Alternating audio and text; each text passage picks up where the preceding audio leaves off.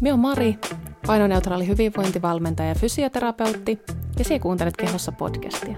Tervetuloa mukaan.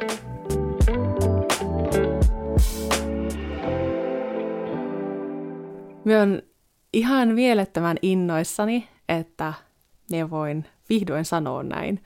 Tämä on ihan ensimmäinen kerta, kun tämä on mahdollista, mutta sinä kuuntelet Kehossa podcastia. nyt jos ei katso tätä minun YouTube-kanavalta, niin se varmaan ihmettelee, että hei, että mikä tästä nyt tekee podcastin, niin sehän on tämä hervoton mikkihärveli, joka mahdollistaa sen, että me saadaan tästä pikkasen parempi ääniraita ulos, ja näin ollen me kehataan laittaa se myös johonkin podcast-palveluihin kuunneltavaksi äänisyötteenä, ja minä olen jotenkin odottanut tätä tosi paljon, koska podcastissa yhdistyy niin tosi paljon erilaisia asioita, mitä me on kehossa kanavilla tehnyt Instagramissa livejä ja YouTube-videoita. Ja... Mutta olin vähän yllättynyt siitä, että miten paljon tämä oikeastaan vähän jännittää, tämä podcastin tekeminen. Tämä on kuitenkin jotenkin vähän erilaista. Vaikka minä ajattelin, että samoilla seteillähän tämäkin nyt tehdään kuin YouTube-videot ja myöskin noi Instagramin liveet, mutta aa, tässä on kyllä omalla tavallaan tässä yhdistyy kaikki hyvät puolet myöskin tässä sisällöntuotossa. Meillä on hyvin aikaa, meillä on sille rauha, jutella, me voidaan oikeasti syventyä johonkin aiheeseen. Ja joo, me jotenkin tykkään tästä ajatuksesta tosi paljon ja tänään on nyt se päivä, kun Kehossa podcast on ihan oikea juttu. Tarkoituksena on siis se, että Kehossa podcast tullaan julkaisemaan aina vuoroviikoittain, eli tästä tulee vuoroviikoittaista hupia, miten se nyt sanoisi. Tota, eli perjantaisin, joka toinen perjantai on luvassa podcastia.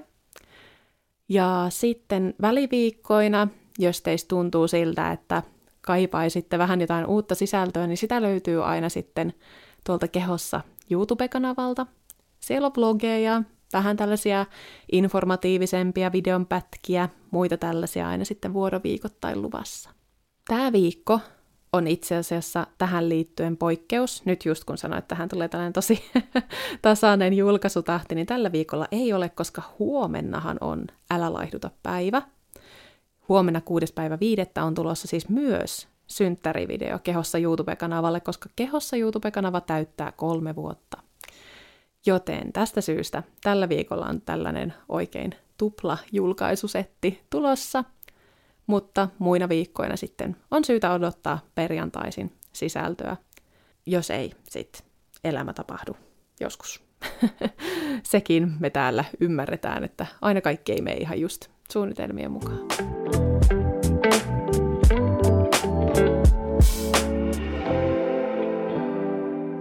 Niin mietin, että mikä olisi semmoinen aihe, mihin me voisin ensimmäisenä syventyä, mikä olisi teille niin kuin tärkeä, minulle tärkeä ja semmoinen, mistä me saataisiin tämä podcast-taipale hyvin alkuun, niin me päätin, että se on minun oma tarina, koska sillä minun omalla tarinalla on hirveän iso rooli siinä, miten minä lähestyn koko tätä asiaa, mitä minä teen työkseni, mitä minä teen sisällöntuotollisesti, mutta ennen kaikkea sille, miksi minä teen niitä asioita.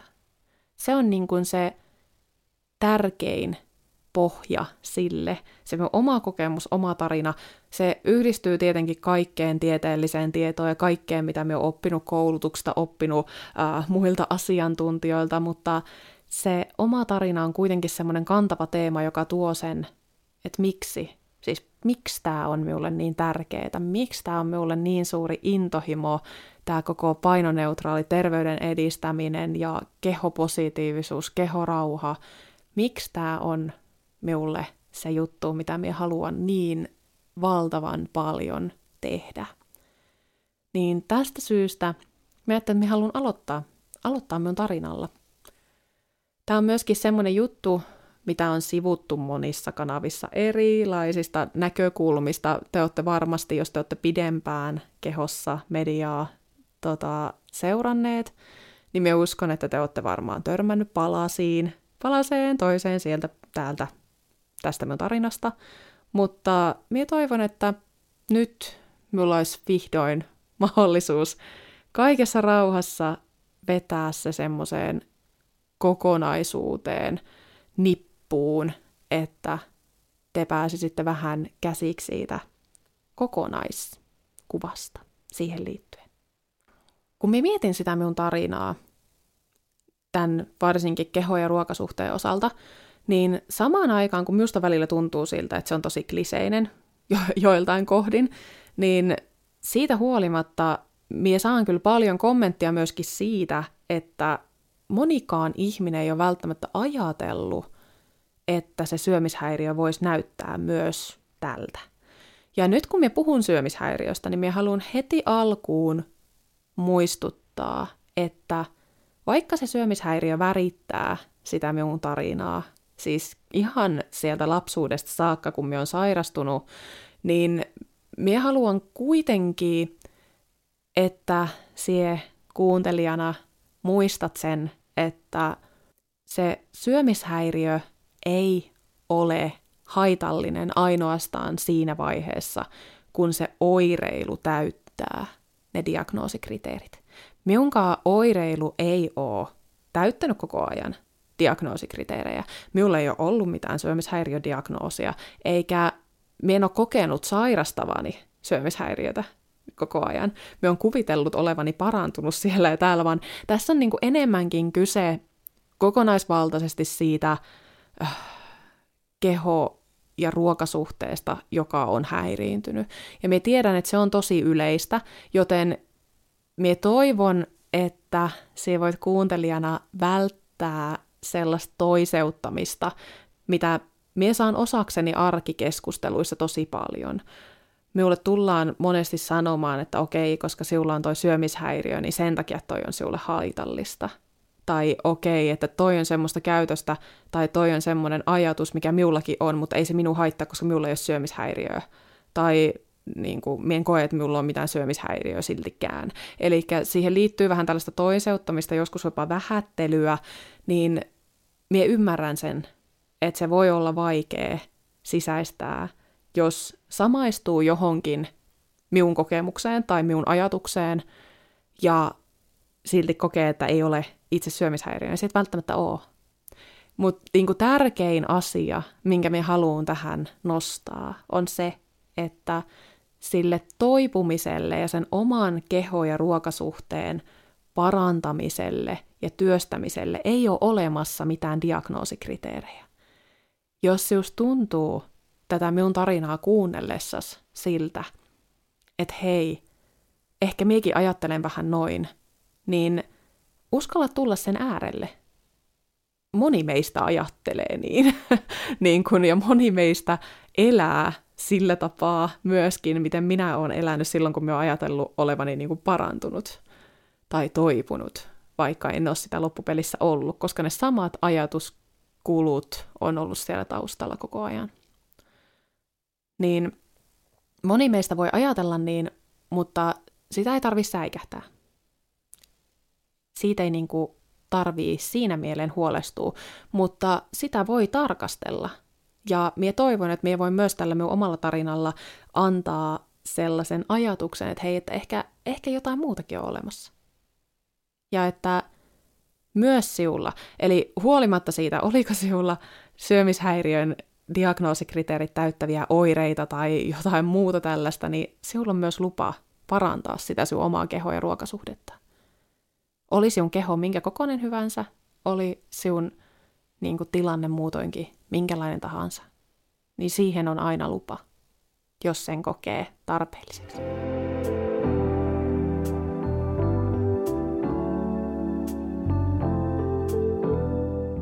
Mutta jos me lähdetään täältä minun lapsuudesta liikkeelle, koska sieltähän kaikki alkaa, sieltä ne meidän uskomukset alkaa muodostua ja siellä me luodaan sellaista käsitystä maailmasta, että minkälainen se on, niin minun lapsuutta on värittänyt monenlaiset asiat, mutta myöskin se, että minä on ollut isokokoisempi lapsi kuin mitä minun niin kuin, toverit on ollut. Äh, siihen on monia selittäviä tekijöitä, mitä minä ymmärrän tänä päivänä tosi hyvin, mutta minua on myöskin kiusattu siitä. Minua on kiusattu myös muista syistä. Kaikki kiusaaminen ei ole perustunut pelkästään siihen minun kehon kokoon, mutta se on ollut yksi asia, mikä on toistunut siellä myös. Minä muistan, että minua on tästä asiasta nimitelty ja kiusattu jo aikaa ennen kuin me on mennyt kouluun, mikä on myös aika HC. Ja tänä päivänä, kun minä mietin sitä, että miten niin pienet lapset on onnistunut kuitenkin yhdistämään sen minun kehon koon siihen, mitä minä syön. Ja ikään kuin arvostella sitä, että minä syön liikaa jonkinlaista ruokaa, niin siitä syystä minä olen lihava. Se, se saa myöt niin kuin tosi jotenkin pöyristyneeksi, surulliseksi myös, että niin kuin, eihän nämä lapset keksi sitä itse. Hyvänen aika, siis hyvin pienet lapset. Että jostainhan se tulee, mutta tämä on kyllä semmoinen, mikä on vaikuttanut tosi paljon. Minulla oli tosi vaikea saada kavereita pienenä, ja Mie kyllä niin kuin hyvin pienestä asti opin sen, että se mun keho on vääränlainen sen takia, että se on isompi kuin muiden keho. Ja mie muistan niin kuin miettineeni sitä, että miten me voisin jotenkin piilottaa sitä enemmän. Ja sitten siellä lapsuudessa minulla on tällainen muisto, minkä kanssa me en ole yksin. Tämä on tosi jännä, että me on saanut tosi paljon vastaavia viestejä ihmisiltä, että heillä on ollut samantyyppisiä kokemuksia ja jopa saman terveydenhoitajan kanssa kuin kenen kanssa minulla tämä kokemus oli. Eli aikaa ennen kuin minä aloin kasvaa pituutta, niin minä muistan, että minulle on kouluterveydenhoitaja näyttänyt painokäyrää ja näyttänyt sitä, miten se niin kuin nousee ylöspäin. Ja hän on sanonut minulle, että minun pitää alkaa niin kuin katsoa, mitä minä syön. Minä on ollut ehkä, miten, nyt jos me heitän nelosluokalla, niin se on varmaan aika totuudenmukainen arvaus, mutta kuitenkin reilusti ala-asteen puolella. Öö, tänä päivänä minä toivon, että näin ei enää koskaan tehtäisi, mutta minä haluan myöskin jotenkin tuoda kasvot sille, että minkä takia se on niin haitallista. Tämähän ei ole tosiaankaan ainoa selittävä tekijä sille, että minä sairastuin, mutta tämä on ehdottomasti yksi sellainen asia, mikä on niin kuin oikein heittänyt bensaa liekkeihin siihen, koska tämä on ollut vielä samaan aikaan, kun me on lähtenyt kasvaa sit pituutta. Ja me voin kertoa, että minähän aloin sitten katsoa, mitä minä syön. Ja minä olen sen jälkeen, sen jälkeen koko niin kuin, nuoruuteni ja varhaisaikuisuuteni kattonut, mitä minä syön ja hyvin tarkkaan. Ja tämä on ollut semmoinen, minullahan sitten kävi tietysti niin, että minun syömishäiriö sattui olemaan sellainen, että minä myös laihduin. Eli me on ollut siis, me en ole koskaan ollut alipainoinen, en, tai semmoinen, niin kuin, että en, en me ole oikeasti ollut mitenkään vaarallisen niin kuin, hoikka, laiha. Emme koskaan ollut missään tota, varsinaisesti. Kyllä, kyllä minun painoa seurattiin sen takia, koska se niin putosi niin rajusti. Että sekin oli tietysti aika irvokasta, että ensi, ensi oltiin silleen, että hei, rupea nyt katsoa mitä syöt, ja sitten heti otetaan painokontrolli sen takia, koska se paino putoaa niin paljon. Mm. Mutta joka tapauksessa me on ollut siis hyvinkin semmoinen hoikka, mutta silti me on koko ajan kokenut, että me on tosi iso. Ja me on koko ajan kokenut, että me on paljon isompi kuin minun niin vertaiset. Ja että se on minä vaan oon jotenkin, jotenkin raskasrakenteinen. Ja sitten tietysti kun se vaikutti niin dramaattisesti siihen, miten ihmiset ja vertaiset minuun suhtautu. Varsinkin sitten, kun minä vielä siirryin niin kuin ala-asteelta yläasteelle, jolloin minulla ei ollut se sama niin kuin, piiri siinä, samat ympyrät siinä, kuin mitä oli silloin aikaisemmin niin kyllä se vaikutti tosi paljon, että ihmiset ei jotenkin, minua ei kiusattu enää, eikä, eikä ihmiset nähnyt minua enää semmoisena niin kuin isokokoisena lapsena, mitä me on aikaisemmin ollut. Että me on todellakin myös kokenut sen, että kuinka se ympäristö suhtautuu sinuun aivan eri tavalla silloin, kun se on isokokoinen versus silloin, kun on hoikka. Mutta siitäkin syystä me on tosi paljon myöskin ripustautunut siihen.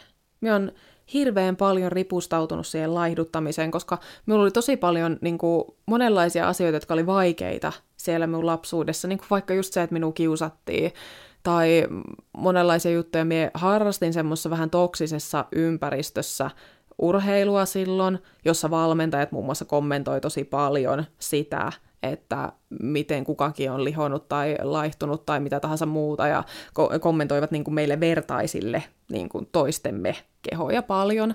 Ja tämäkin on semmoinen asia, mistä me sit puhunut tosi paljon ihmisten kanssa, että miten paljon se on niin kuin vaikuttanut myös niin kun, koska se vaikuttaa niin paljon siihen omaan kehosuhteeseen ja siihen käsitykseen siitä, että mikä on hyväksyttävää ja mikä ei, että kuinka me puhutaan toisten kehoista, varsinkin vertaisten kehosta, varsinkin auktoriteettiasemassa, että tämä on semmoinen asia, mikä on ihan hirveän tärkeä muistaa.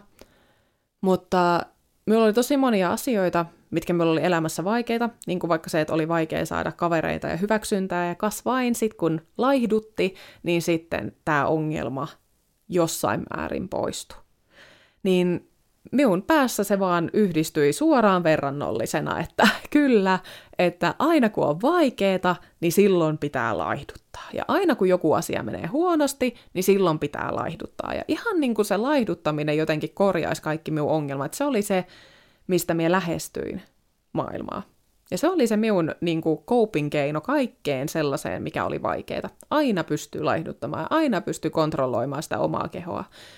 Ja tämä oli se, miten se minun elämä sitten loppupelissä värittyi.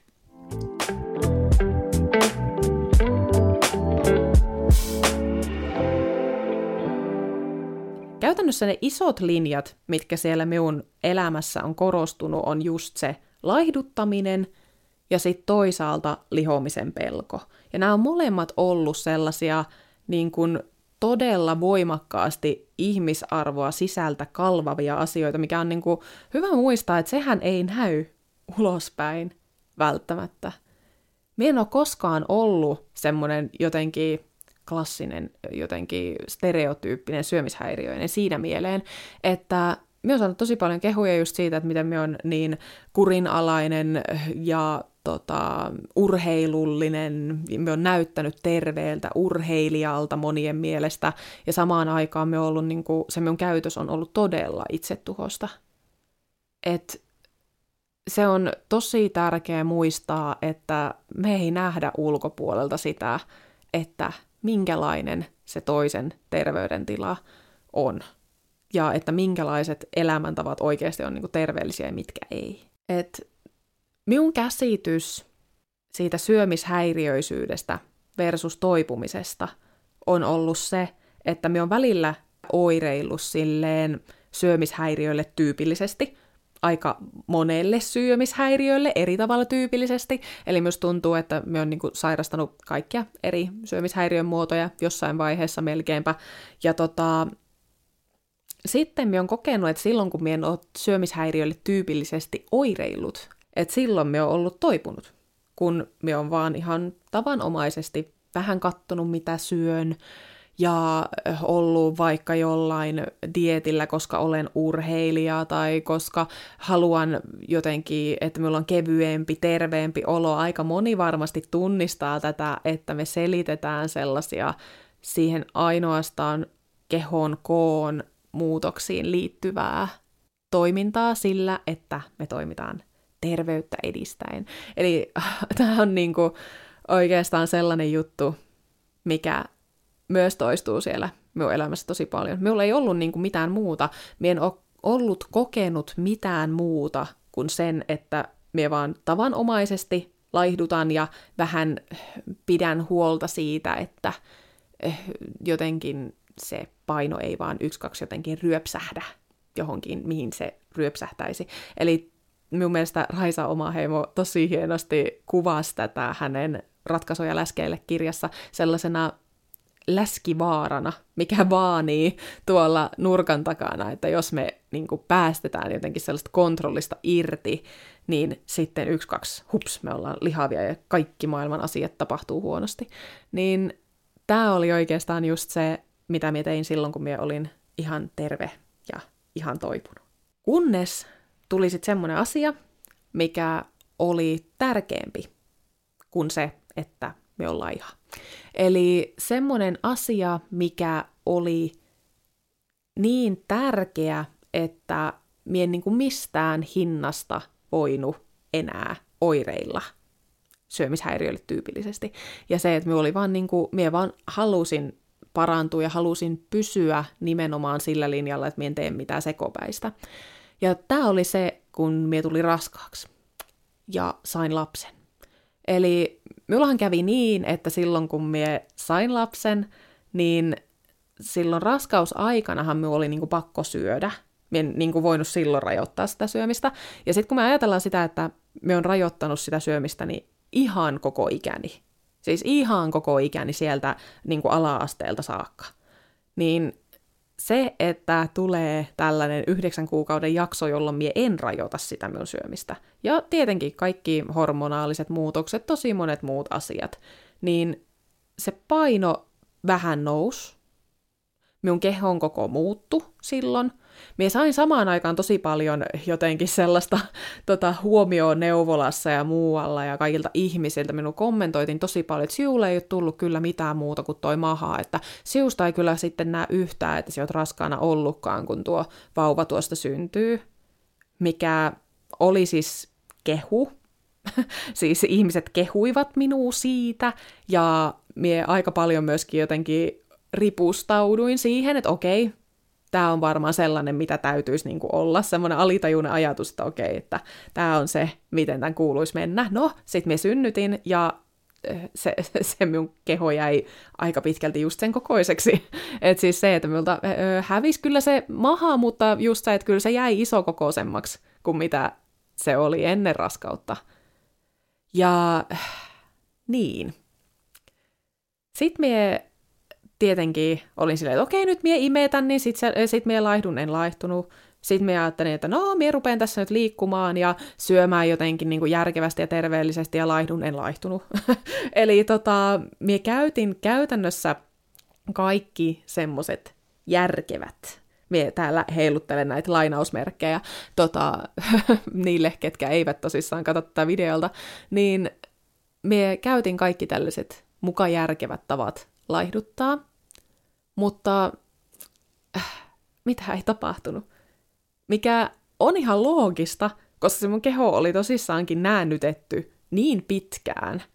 Ja ollut, tässä oli tällainen rantapalloefekti. Me puhun tästä monesti myös minun niin kuin, valmennusasiakkaille, että jos me ollaan pidetty sitä rantapalloa siellä veden pinnan alla, eli sen meidän sellaisen luontaisen hyvinvointipainon alla selvästi aina, niin sitten kun me vähän jostain kohi päästetään, niin sitähän se pompsahtaa sinne. Mutta se on tärkeää muistaa, että harvoin se paino jotenkin vaan niin kuin kasvaa kasvamista loputtomiin. Niin kuin, tämä on aika harvinainen skenaario. Kyllä joskus on niitäkin ihmisiä, jotka vaan niin kuin, että huomaamatta vaan se paino jotenkin vaan nousee, nousee ja nousee. Mutta yleensä siellä on myöskin sitä tällaista diettaamista, laihduttelua ja sitä kautta sen aineenvaihunnan sekoittamista ja myöskin meidän nälkä- ja kylläisyysviestien sekoittamista. Että tämähän on niin kuin paljon monimutkaisempi asia kuin vaan se, että se paino vaan joko nousee tai laskee, niin kuin minä ajattelin, että tietenkinhän tämä nyt menee sitten niin, että kun minä vaan syön vähemmän kuin kulutan, niin sitten se paino vaan tippuu, mutta eihän se sitten mennytkään niin.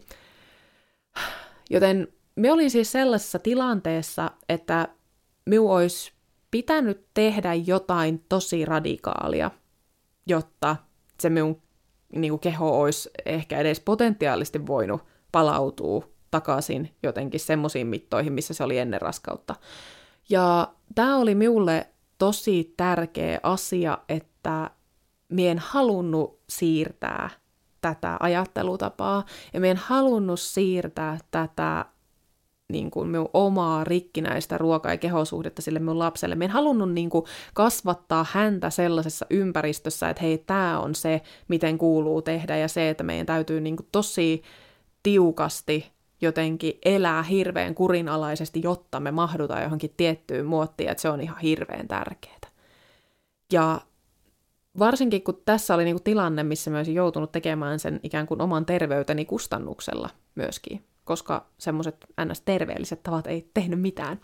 Ja joo, ja minulla on siis ollut tässä myös valmentaja-apuna ja kaikkea, että ihan tähän on niin kuin minä tiedän, että tosi moni tulisi tässä vaiheessa silleen, että mm, sinä et ole vain tehnyt oikeita asioita, mitä, mitä minä huomaan, että myöskin lihavat ihmiset saa osakseen tosi paljon, eli just, että kyllä kun vain kokeilisit jotain tiettyä diettiä, se on kuule just tämä dietti, mikä auttaa, mutta äh, ei, that's not how it works.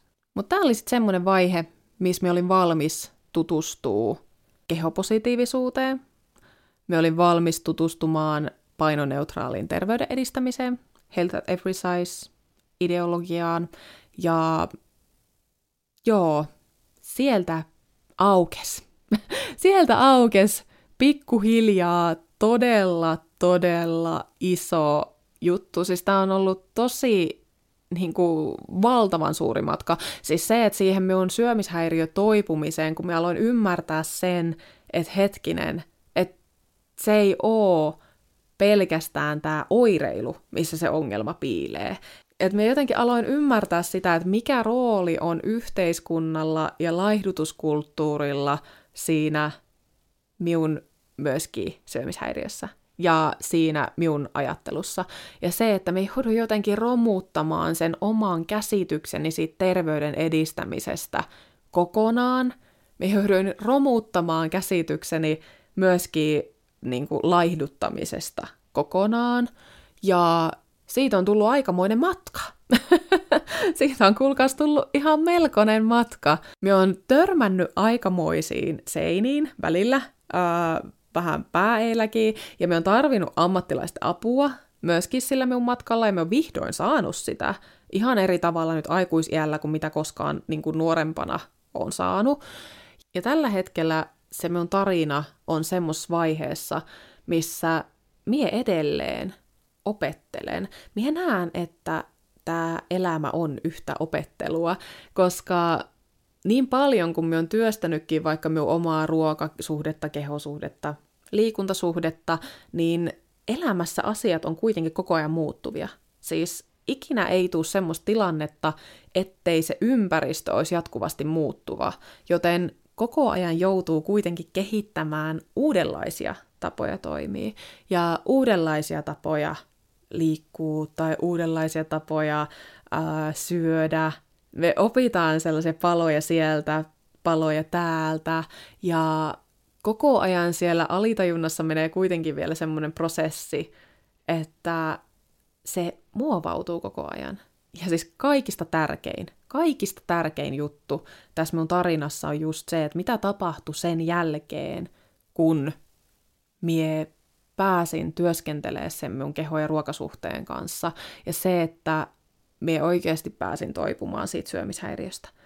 Mie sain aivan uuden elämän. Siis se, että se määrä sitä lihomisen pelkoa ja sitä laihduttamisen ajattelua, sen oman kehon tarkkailua ja se, että miten paljon se rajoitti minun elämää, niin se, että minä pääsin eroon siitä. Siis se, että totta kai kyllä edelleenkin tulee tilanteita, missä minä vähän törmäilen erinäisiin seiniin ja minulle tulee hankaluuksia, eikä minun elämä nyt ole mitään sellaista auvoisaa, kaikki on aina vaan ihan sika ihanaa, mutta siis lähtökohtaisesti sillä on ollut niin valtavan suuri vapauttava vaikutus, että me minä niinku aloin hyvin nopeasti ajattelemaan, että hei, tämä on se, mitä minä haluan tehdä työkseni. Minä haluan auttaa muitakin tänne. Siis jotenkin just se, että minä haluan niinku romuttaa sen laihdutuskulttuuria olla silleen, että niinku, tulkaa kaikki tänne minun pelastuslautalleni sieltä ja lakatkaa hukkumasta tähän kaikkeen diettisekoiluun. että tota, tämä on ollut se, mitä me on sitten halunnut tehdä. Ja me on siis onnekseni myös päässyt tekemään sitä. Välillä tuntuu, että saisi oikeasti nipistää itteensä. Että hyvänä aika. Miten, mit, miten me oon tässä? Että varsinkin kun pääsee oikeasti niiden asiakkaiden kanssa tekemään töitä valmentajana, joskus fysioterapeuttinakin näiden aiheiden äärellä, niin siis minä olen jotenkin niin, niin onnellinen, että vaikka se minun oma matka on ollut niin kuin ihan superkivinen, ja vaikka suurimmalta osalta miehän niin kuin valmennan perustuen siihen asiakkaan kokemukseen ja myöskin siihen niin kuin tieteelliseen tietoon ja siihen kaikkeen teoriatietoon, mitä minulla on, niin se, että myöskin tästä minun omasta tarinasta ja omasta kokemuksesta ja siitä minun omasta semmoisesta taistelusta, mikä minulla on tämän elämän kanssa ollut, niin voi ammentaa jotain näin siistiä ja jotain näin tärkeää. Niin ky- kyllä siinä välillä aina tulee semmoinen olo, että hyvänä aika, että kyllä tämä on ihan mieletön juttu. Ja nyt, kun me oon puhunut tätä teille tässä podissa, niin minulla on samanlainen tunne. minulla on ihan semmoinen tunne, että, niin kuin, että ihan uskomatonta, että ihminen voi tehdä tällaista.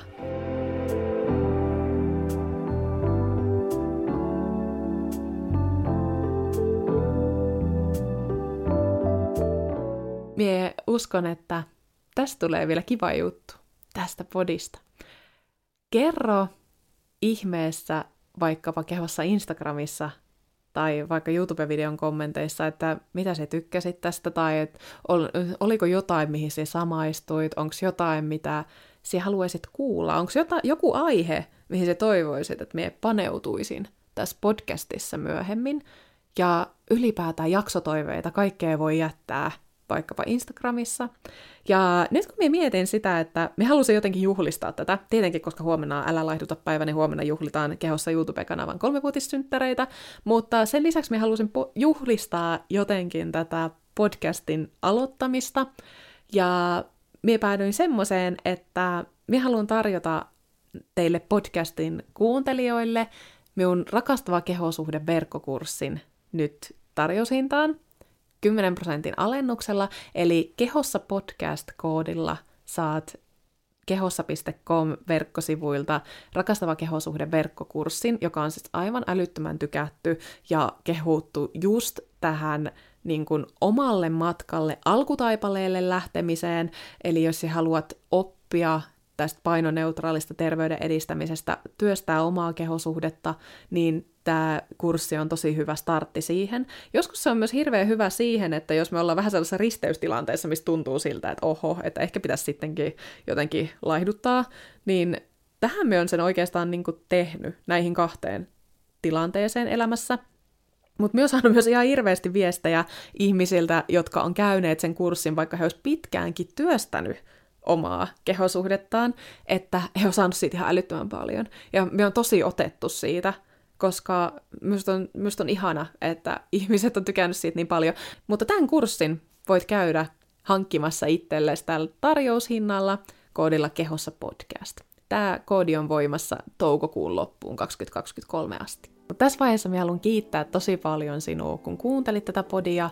Äh, kerro vähän, että mitä sä tykkäsit tästä. Tuliko jotain ajatuksia? Tai toivoisit siihen jotain tosissaan myöskin jatkoon. Ja me kuullaan näissä merkeissä nyt joka toinen viikko, eli taas pari viikon päästä. Kiitti tosi paljon. Tämä oli Kehässä podcast. Moikka!